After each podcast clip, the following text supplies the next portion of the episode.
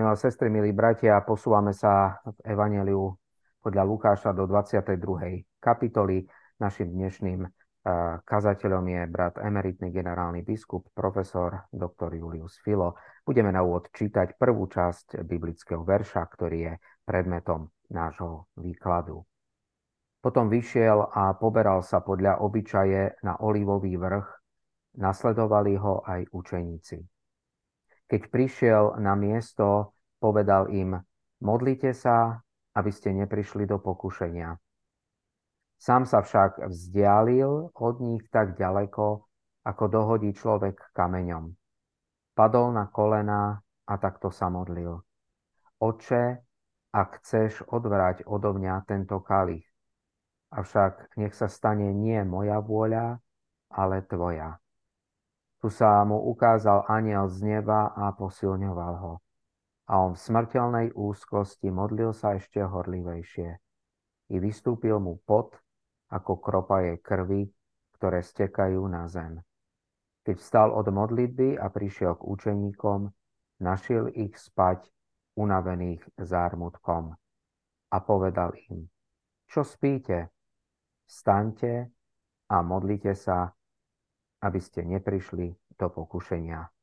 Amen. Toľko je slov.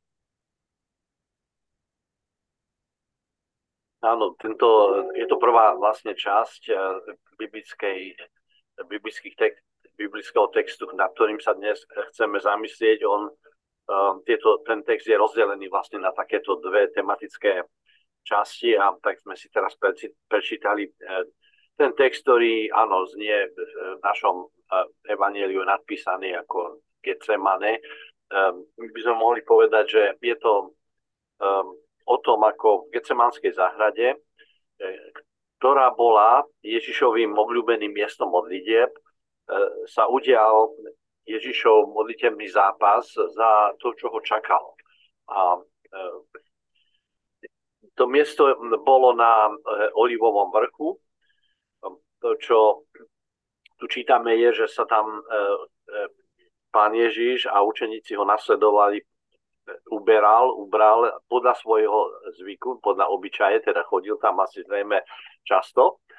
A e, ja som bol na tom mieste, možno aj iní ľudia, a niekto z vás takisto, možno aj viackrát, ale som si neuvedomil jednu vec, ktorú som preto chcel povedať. Je to tak trošku skôr taká turistická informácia alebo informácia o prostredí, do ktorého vstupujeme. E, táto zahrada, na ktorú šli, mohla byť, tak, tak uvažuje jeden komentátor, ktoré, ktorého som e, si všimol, e, bola e, jedna z tých záhrad, ktoré mali mnohí e, Jeruzalemčania tu na, na, tejto, na tejto hore. To bolo tak trošku veľmi podobná kultúra, ako my to vidíme niekedy, keď ideme aj po Slovensku, tak vidíme, že popri mestách nachádzame niekedy v svahoch také záhrady a niekedy aj s malými chatkami a proste ľudia tam radi chodia si oddychnúť alebo možno niečo dopestovať. A tak to mohlo byť aj tu a e, údajne tak e, hovorí tento komentár, z ktorého citujem, um,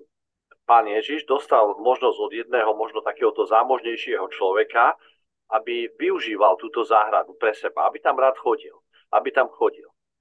Takže um, na toto miesto Ježiš chodieval s učeníkmi a tu sa tiež uskutočnil ten e, Ježišov modlitebný zápas, o, o ktorom čítame v Evangeliu. Brat biskup, čo vieme o tomto mieste, o Gecemanskej záhrade z dejín a súčasnosti?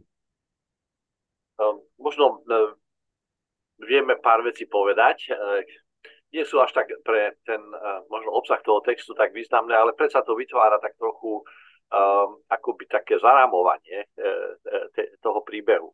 Tá Gecemanská záhrada, ktoré, miesto, ktoré nám pripomína Ježišov, Ježišovú smrteľnú úzkosť a jeho následné zatknutie, je údajne od 14. storočia v starostlivosti františkánov.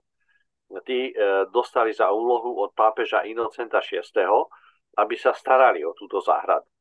Takisto aj o skálu, e, na ktorej Ježiš e, e, sa modlil a pri ktorej došlo k tej zrade zo strany Judáša.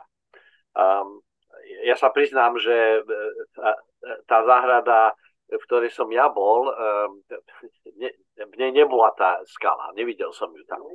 Ale predsa sa o tom takto hovorí. A tá záhrada vraj šla z rúk do rúk, ako to aj často býva. Boli to aj moslimskí majiteľia, ktorí ju používali. A v nej, v tejto jaskyni, alebo v tejto záhrade vraj bola tiež jaskyňa, ktorú, ktorá mohla byť takým dobrým miestom, kde sa ľudia mohli skryť a údajne E, e, sa, tak sa uvažuje, že táto pôvodná e, jaskinka, že slúžila niekedy tiež vlastne učeníkom a pánovi Ježišovi na to, že sa tam uchýlili, možno tam dokonca aj prenocovali. Takže bolo dovolené už možno povedať veľmi zavčasu, aby kresťanskí putníci tieto miesta pokladali za také svoje sveté, chodili tam radi a vlastne tak tam meditovali nad tým, čo sa tu mohla, mohlo udiať. E, predpokladá sa tiež, že e, jaskyňa v tejto záhrade e, vlastne bola takým dobrým útulkom. Vraj tam v tejto záhrade, áno, myslím, že to sa dá aj preveriť. Bolo niekoľko veľkých olív, starých olív, starých olivových stromov, ten obvod tých stromov je 6 až 8 metrov. Ich presný vek je veľmi ťažké odhadnúť, ale uvažuje sa veľmi, že je to naozaj veľmi, veľmi staré historické živé drevo. Áno. A keďže e, sa žiadna oliva nedá vlastne podľa letorostov učiť podľa jej vek, tak vlastne ťažko to povedať, ale majú to byť niekoľko storočné stromy a o, o jednom z nich sa hovorí, že možno dokonca siaha až do E, roku 70 po Kristovi. Podľa historika Flávia dal Titus pri obliehaní Jeruzalema vyťať všetky stromy v okruhu 20 km. Takže vlastne z tejto informácie sa predpokladá, že možno ani jeden z týchto stromov nebo nie je tam ten, kto, pri ktorom e, boli v tom čase učeníci. My radi sa vraciame ku e, veciam, ktoré sú naozaj pôvodné a, a preto sa vždy ľudia o túto otázku tiež zaujímajú z jednej jazvy na najmohutnejšej olive možno vidieť, že musela vyrásť ako výhonok z odťatého stromu a teda možno naozaj až z toho roku po 70 po Kristovi. Um, ostatné olivy sú asi mladšie, ale tiež patria k veľmi, veľmi, veľmi starým stromom. A v blízkosti záhrady sa nachádza tiež kostol Agónie, e, nazývaný tiež bazilikou národov, lebo na jej stavbu poskytlo prostriedky až 16 národov. A v ňom možno nájsť tiež mozaiku, ktorá zobrazuje skalu, na ktorej sa Kristus e, potil krvou, na ktorej sa, na ktorej sa modlil. Ehm, na prvom mieste e, je, e, je táto vec zaujímavá. Brat biskup, v čom bol Ježišov zápas taký dramatický a ťažký v tom našom texte? Možno e, dve veci by sa dali pomenovať. Tá prvá je taká veľmi ľudská. Mal 33 rokov, nikto nechce zomrieť tak skoro. Vedeli ste o utrpení tých, čo boli ukrižovaní a zomreli na kríži, aké je hrozné. Ježiš bojoval so strachom. Neporovnateľná situácia v kontexte každého e, života a určite to bolo tak aj, aj v jeho živote. To je, to je taká, taká prvá vec, ktorá vyzerá byť veľmi taká ja by som povedal, ľudská a prirodzená. Ale tá druhá e, súvisí s niečím iným a ja e, neviem, či, či vidíte, e, čo, čo mám v ruke teraz. E, mám v ruke jednu publikáciu, volá sa Viera v Krista, zdroj milosti. Bola vydaná v Polárke. A e, e tu, tu je to vlastne e, práca zostavená ako čítanie na každý deň z myšlienok Martina Lutera. A tam pri Zelenom štvrtku, teda sme historicky v tom čase, kedy sa toto celé udialo. E, k, textu Matúš 26.38, tam je napísané i riekol veľmi smutná mi je duša až na smrť. Obsahuje veľmi krásne, zaujímavé slova e, Martina Lutera a tie by som teraz prečítal, lebo sa mi zdajú, že oni tie slova odhaľujú tú, e, tú inú rovinu toho zápasu. Okrem tej ľudskej je tu tá iná rovina. Um, Martin Luther povedal, tu sa náš drahý Kristus Pán kvôli nám javí ako úbohý hriešný človek a jeho božská prírodzenosť sa tu neprejavuje a práve tu nenaplňa Krista prúdom útechy a istoty ako predtým. Teda tá božská prírodzenosť kvôli nám tak ako keby ustupovala, je zatlačená. Takže a hovorí Luther ďalej, pokušiteľ diabol dostáva priestor, aby k nemu pristúpil bližšie a napadol ho tvrdšie než kedykoľvek predtým. Preto práve tu hovorí Kristus ako človek, ktorý zápasí so smrťou. Hľadá útechu u svojich učeníkov, ktorých predtým utešoval sám. Um, uh, chvel sa a triasol a jeho srdce bolo plné smutko, smutku, pretože si zúfal na živote a cítil smrť a videl, že by mal zomrieť. S tým sa žaluje svojim učeníkom. Veľká úzkosť a súženie sa prejavuje v tom, že musí mať útočisko u svojich učeníkov, ktorí sú menší od neho. A on im, ja poviem teraz tak naviac, e, na, dvakrát v tomto texte vlastne upozorňuje, modlite sa, aby ste neupadli do pokušenia. A vlastne on očakáva od nich podporu a, a teda vlastne ľudská rovina a zároveň možno povedať taká, že e, e, duchovná v tom najširšom zmysle, keď e, prakticky je pán Ježiš podaný skoro strachu, ktorý, ktorému sa jeho božská prírodzenosť nedokáže brániť. To je taký zaujímavý analytický pohľad, ktorý Luther robí. A, a vlastne diabol má väčší priestor na to, aby ho ešte viac prestrašil, takže vlastne on, on sa o to viac bojí. Utrpenie nášho drahého pána Ježa Krista sa nedá ľudskou rečou vysloviť a popísať, ale presahuje všetok ľudský rozum a myšlienky, zvlášť pri tejto veľkej e, vznešenej osobe. Tak hovorí Martin Luther. Myslím, že je to veľmi pekná analýza a nakoniec on končí tým, že hovorí, že stalo sa to kvôli nám, že tento muž tak veľmi zarmútený ako žiadny človek na zemi a tiež, že sa nikto tak veľmi nebal smrti ako tento že on sa bojí, e, prežíva smrteľný zápas, potí sa krvou z tohto strachu a de facto je to akoby tá možno prvá časť toho, toho jeho zápasu, hoci je ešte stále v príprave na to, čo sa má ďalej udiať. Rozhodujúca prozba pána Ježiša v jeho modlitebnom zápase sa nachádza v slovách Oče, ak chceš odvrať odo mňa tento kalich. Avšak nech sa stane nie moja vôľa, ale tvoja tam čítame potom, že sa mu ukázal aniel a posilňoval. Takže e, je tu tá, e, táto petícia, táto prozba. E, nech sa stane vôľa tvoja a nie moja. Alebo možno povedať, poznáme dobre tú prozbu, buď vôľa tvoja. Aj, aj my sa tú modlitbu často modlíme. Je to centrálny výrok tejto Ježišovej modlitby, tohto modlitebného zápasu jeden e, komentátor, e, ktorého som e, čítal v tomto súvise, sa zamýšľa nad tým, akým spôsobom možno vysloviť takúto prozbu. Ako možno, akým spôsobom, s akým emotívnym potónom alebo obalom možno vysloviť túto prozbu. Buď vôľa tvoja, nech sa stane vôľa tvoja a nie moja. Takáto prozba je významnou súčasťou, my vieme, aj modlitby pánovej. A my veriaci ľudia v rôznych situáciách, aj keď sa nemodlíme túto modlitbu, nakoniec e, vnímajúc okolnosti svojho života a zápas, do ktorého sa dostávame, taktiež e, môžeme povedať, buď Bože, tvoja vôľa, nech sa stane tvoja vôľa. Um, teda, ako to je? Brat biskup, e, ako a s akými emóciami vyslovil pán Ježiš túto prozbu?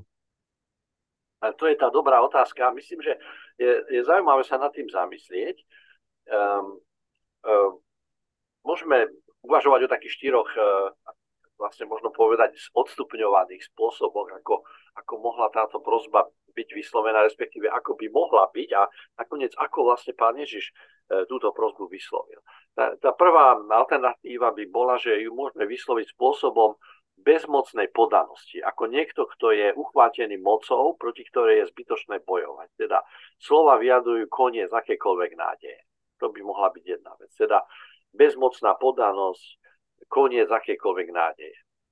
Tá, tá druhá, ten druhý spôsob by mohol byť uh, možno tak trošku, uh, trošku uh, akoby level up, hej, teda trošku vyššie.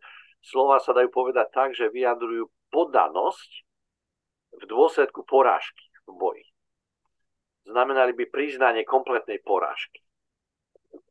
teda vlastne bol zápas a my si uvedomujeme, dnes môžeme nič. Ten tretí spôsob, možno stále v tej veľmi negatívnej polohe, tie slova môžu byť vyslovené ako výraz úplnej frustrácie z toho, že sledovaný cieľ, ktorý sme mali pred sebou, už nikdy nedosiahne. Môžu teda vyjadrovať horkú ľútosť a hnev skoro, ktoré sú o to neznesiteľnejšie, že už nad nimi neestuje nič. Teda vlastne tri také negatívne, možno tak trošku odlišné, ale predsa všetky emotívne veľmi eh, negatívne nastavené vyjadrenia. Ehm, tieto slova, nech sa stane tvoja voľa, nie moje, moja, môžu byť však vyslovené ako výraz dokonalej dôvery. A takto to povedal Ježiš, ako výraz dokonalej dôvery. Um, pán Ježiš to takto uh, povedal, hovoril so svojím mocom, so svojím Bohom, ktorého väčšie ramená boli nad ním a pod ním, aj na kríži podával sa, ale podával sa v láske, ktorá by ho nikdy nedokázala opustiť. Najťažšia úloha v živote je prijať to, čomu nerozumieme, čo, áno, e, a prijať to takým spôsobom, ako to on vtedy spravil. A, e, a to sa ale dá a dokážeme to vtedy, keď sme si istí Božou láskou, ktorá je na našej strane. E, ja si myslím, že tu pridám jednu vec, že vlastne v tomto bode, keď pán Ježiš takto povedal e, túto prozbu, e, buď vôľa tvoja, nech sa stane vôľa tvoja a nie moja, tak vlastne v tomto bode, ako keby ten zápas e, zrazu sa zlomil a on akoby v ňom vyťazil, on odtedy sa stáva, a tak to vidíme aj neskôr, sa stáva tým, ktorý má v rukách to dianie, vnútorne ho má v rukách lebo už je nad vecou, nad tou vecou a je pánom tej situácie. Ako je to s našim eh, prijímaním Božej cesty v rôznych situáciách nášho života? Môžeme sa pýtať. Pýtame sa a možno sa k tomu vrátime. Posledná dôležitá vec nášho odseku je vo veršoch 45 až 46. Eh, Tam čítame, že keď stál od modlitby a prišiel k učeníkom, našiel ich spať unavených zármutkom a povedal im, čo spíte? Vstaňte a modlite sa, aby ste neprišli do pokušenia. To je vlastne už druhýkrát, čo im hovorí. E, modlite sa, aby ste neprišli do pokušenia. V prípade Gecemanskej záhrady je zrejme, že učeníci v čase veľkej duchovnej e, výzvy, ktorá stála pred e, Ježišom a pred nimi, zlyhávajú. Ježiš potreboval ich podporu a oni si to nevšímajú a podávajú sa vlastnej slabosti. Ich chovanie radikálne kontrastuje s postojom Ježiša. Ježiš je príkladom, ako sa chovať. Modlitba k Bohu je riešením. Postoj učeníkov spánok je zlyhaním, môžeme povedať. Um, zároveň oslabuje pozornosť viery. Je cestou k riziku zlyhania. Teda to pokušenie znamená, že príde niečo a ja zlyhám. Áno, keď e, sa nemodlím za to, aby som vydržal. A to, to, to, im, to im ponúkol Pán Ježiš. A to všetko môže nakoniec viesť ku nedostatku, nedostatku citlivosti na nebezpečenstvo. Lebo pokušenie môže zvyťaziť. Uh, my sa môžeme pýtať, je v týchto slovách, čo spíte, vstaňte a modlite sa, aby ste neprišli do pokušenia, varovanie pre bežný život. Možno aj pre nás možno človeka kritizovať za ospanlivosť, eh, chápať eh, ho ako znak duchovného nezáujmu. Ospanlivosť ako znak duchovného nezáujmu. Ako, eh, ako sa môže prejavovať spánok ako duchovný post? Teraz nemyslíme na spánok tela, ako únavu z únavy, ale spánok ako duchovný postoj. Ako mu možno predchádzať? Týmto otázkam sa vrátime nakoniec to aspoň tak navrhujem v závere eh, tejto našej štúdie, ak, ak napíte čas. Bratia a sestry, budeme čítať teraz druhú pasáž, ktorej sa budeme venovať v ďalšom výklade. Je to pokračovanie Evanielia podľa Lukáša, 22. kapitola, 47. až 53. verš takto. Ešte hovoril a hľa prichádzal zástup a jeden z dvanástich menom Judáš išiel vopred a blížil sa k Ježišovi, aby ho poboskal. Ježiš mu riekol, Judáš, boskom zrádzaš syna človeka? Keď tí, čo boli okolo neho, videli, čo sa chystá, spýtali sa, pane, či udrieť mečom? A jeden z nich udrel veľkňazovho sluhu a odťal mu práve ucho. Ježiš riekol, prestaňte. Na to dotkol sa mu ucha a uzdravil ho. Vtedy povedal Ježiš veľkňazom, veliteľom chrámovej stráže a starším, ktorí ho prišli zajať. Ako na Lotra vyšli ste s mečmi a kými. A keď som každý deň býval s vami v chráme, nepoložili ste ruky na mňa. Ale toto je tá vaša hodina a moc tmy. Amen. No, e, krátke zastavenie pri tomto e, obrázku, ktorý som našiel, sa mi zdá veľmi, veľmi dobrý a samozrejme je to z, e, v nejakej dobe, nejako, s nejakou kultúrou, ale, ale je tam veľa takých výrazov E, postojov v tých tvárach tých ľudí a v konaní. E, možno najviac e, je ten Judáš Bosk a Ježiš. A tento malý teda výňatok z tohto obrazu ešte raz uvidíme. Ako je, podľa mňa tento obrázok je vhodný na, to, na takú meditáciu a po, po rozmýšľanie chvíľu. Ale nakoniec my povieme, tento príbeh poznáme veľmi dobre. Je ťažko možno podať akési nové ďalšie veci, ktoré by vysvetľovali tento, ten, eh, tieto udalosti. Eh, predsa sa pokúsim poukázať na niektoré črty príbehu a opýtať sa niektoré otázky, ktoré sa môžu nakoniec týkať aj nás. Tá, tá prvá téma je možno Judášov bosk. Keď sa učeníci stretali s majstrom, svojim rabínom, svojim učiteľom, zvykli sa zvítať. A Bosk vraj patril ku takémuto tiež zvyku, ako na úvod čítame, že podľa zvyku išli do tej záhrady, podľa zvyku sa vždy stretali eh, takto a pozdravili. Malo to byť vraj tak, že učeník položil pravú, eh, svoju pravú ruku na ľavé rameno majstra a ľavú ruku na pravé plece a boskal ho. Presne nevieme, ako to boskanie sa udialo, či takým francúzským spôsobom, také bizu, hej, tam taký dotyk líca, alebo ako to nevieme. Ale e, e, toto e, bolo boskom učeníka, o čom hovoríme. Judáš týmto spôsobom poboskal majstra. Evanielia nehovoria veľa o ďalších podrobnostiach. Ale my vieme jedno, že z bosku učeníka sa stal teraz bosk zrádcu. A za tým nasleduje Ježišové zajatie s tými ďalšími e, dôsledkami. Brat biskup, aký význam má vo vzťahoch bosk? Um, ja, som sa tak zalistoval som si trošku a pýtal som sa, existuje nejaká definícia toho, čo bosk je. E, dočítal som sa, že z psychologickej perspektívy má bosk za cieľ tvorbu a udržanie vzťahu s partnerom. Možno e, sa nám dívať ako na určitú formu správania, ktoré dokazuje vzájomnú príslušnosť. Áno, puto, blízky vzťah, podobne ako objatie alebo podanie ruky. A podľa psychológov tieto veci redukujú stres, znásobujú pocit dôvery, vďačnosti a blízkosti vo vzťahu.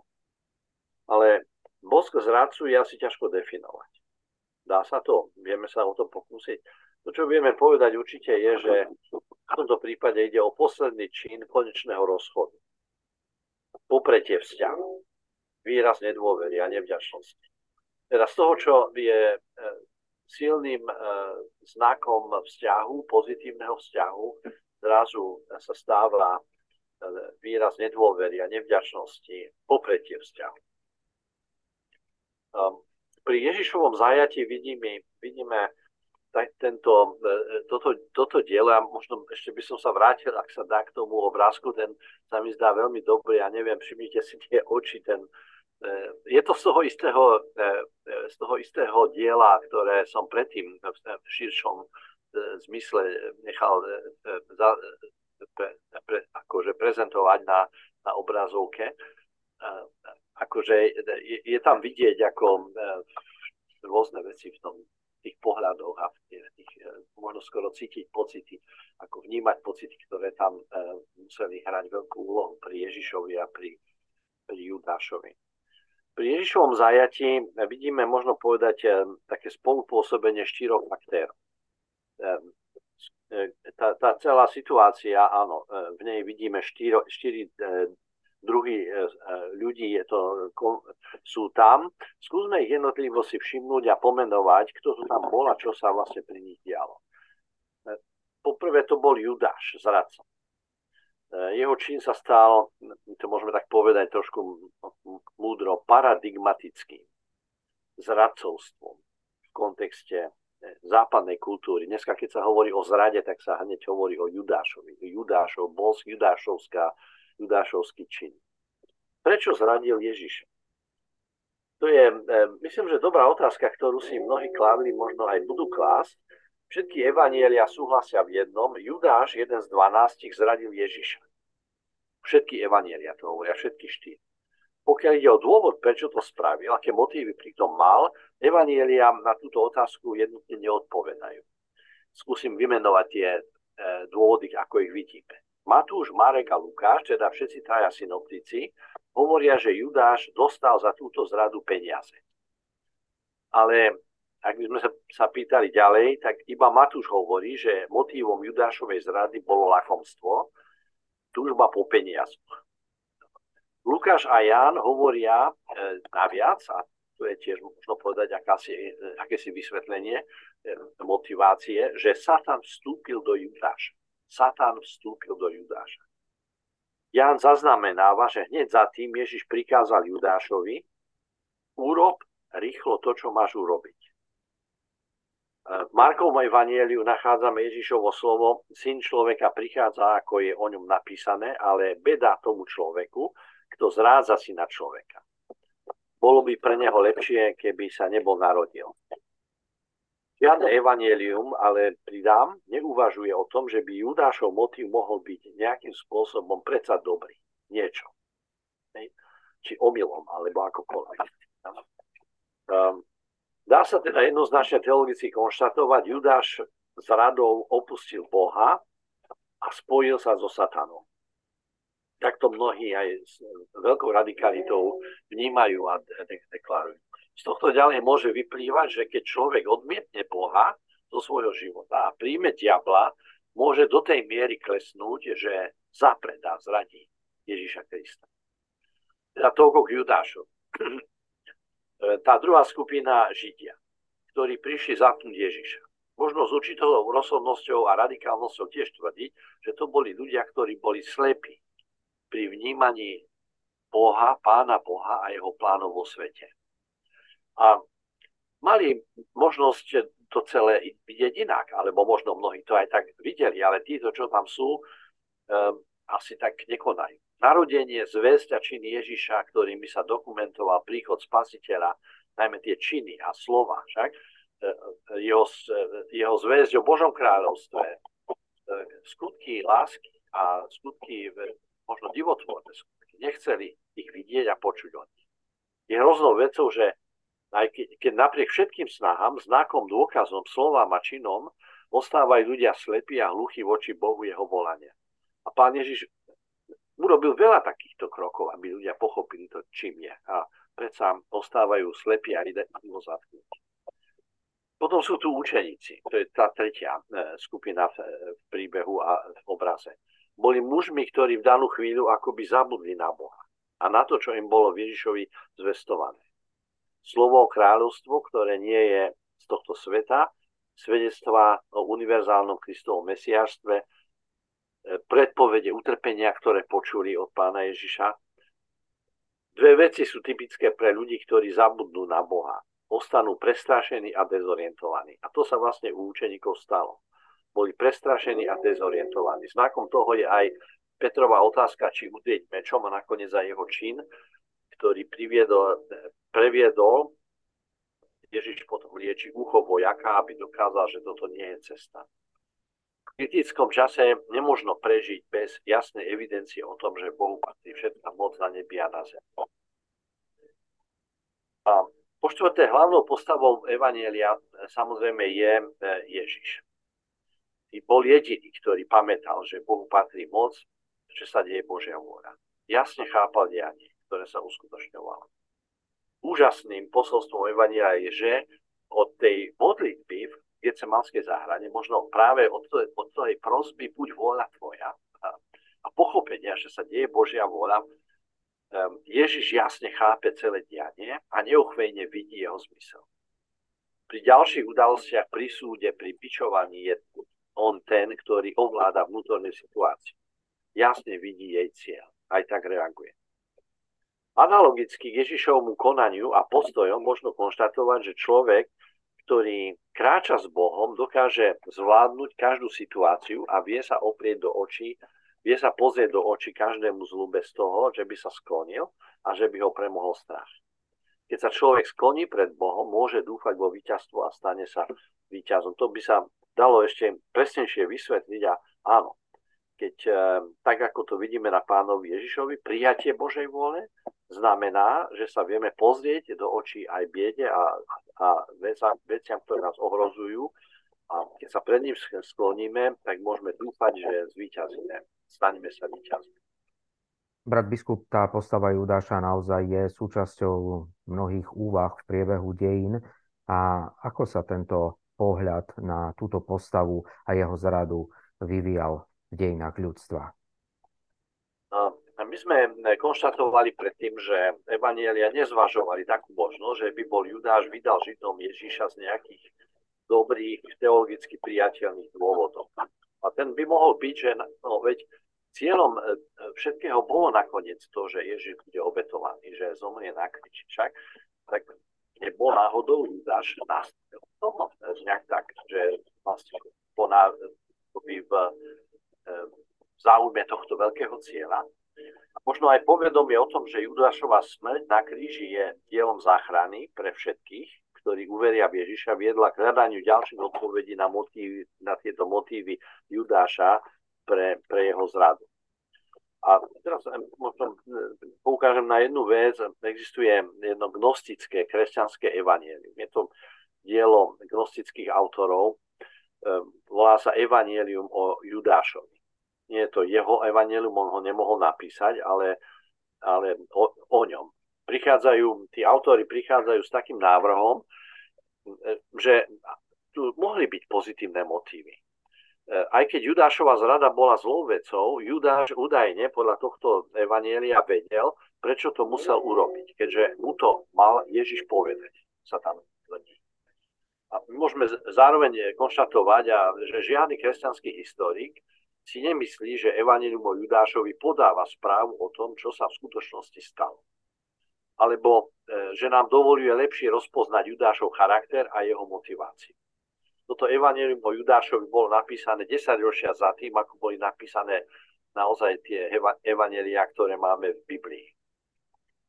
E, čím boli motivovaní títo gnostickí písatelia Evangelia Judášovi, keď postavili do stredu príbehu Judášovi, Judáša a keď on, o ňom písali tak, že Judáš urobil to, čo si prijal Ježiš? Um, tu, uh, existujú o tom samozrejme úvahy, že prečo to asi robili.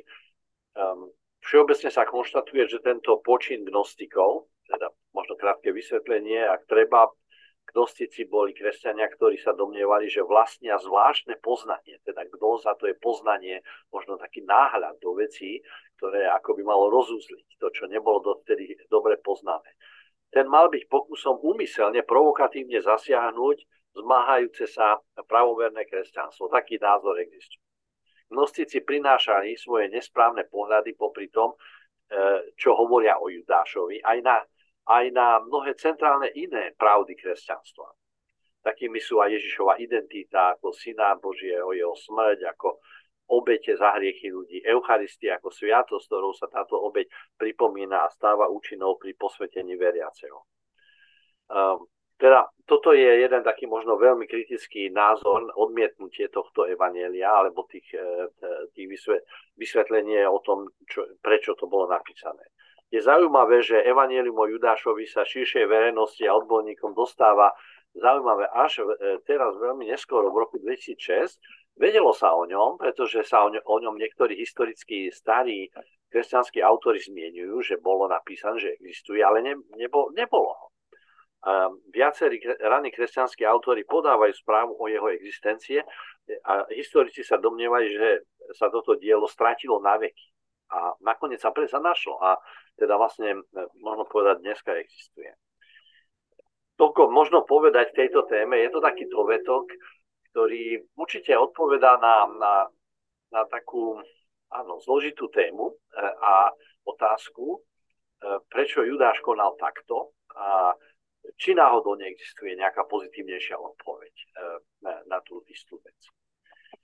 Ja zároveň by som možno rád, milí priatelia, sestry, bratia, neviem, koľko nás je, či, či je to plurál, ale áno, je, myslím, mal nieko, návrh na niekoľko otázok pre diskuziu, ktoré boli ktoré sa nachádzajú v tom texte už a možno, že sa vám budú javiť e, tieto otázky vhodné na to, aby sme sa o nich rozhovorili, aspoň niektorá z nich, alebo viaceré. E, a tie otázky e, môžeme teraz vidieť pred sebou.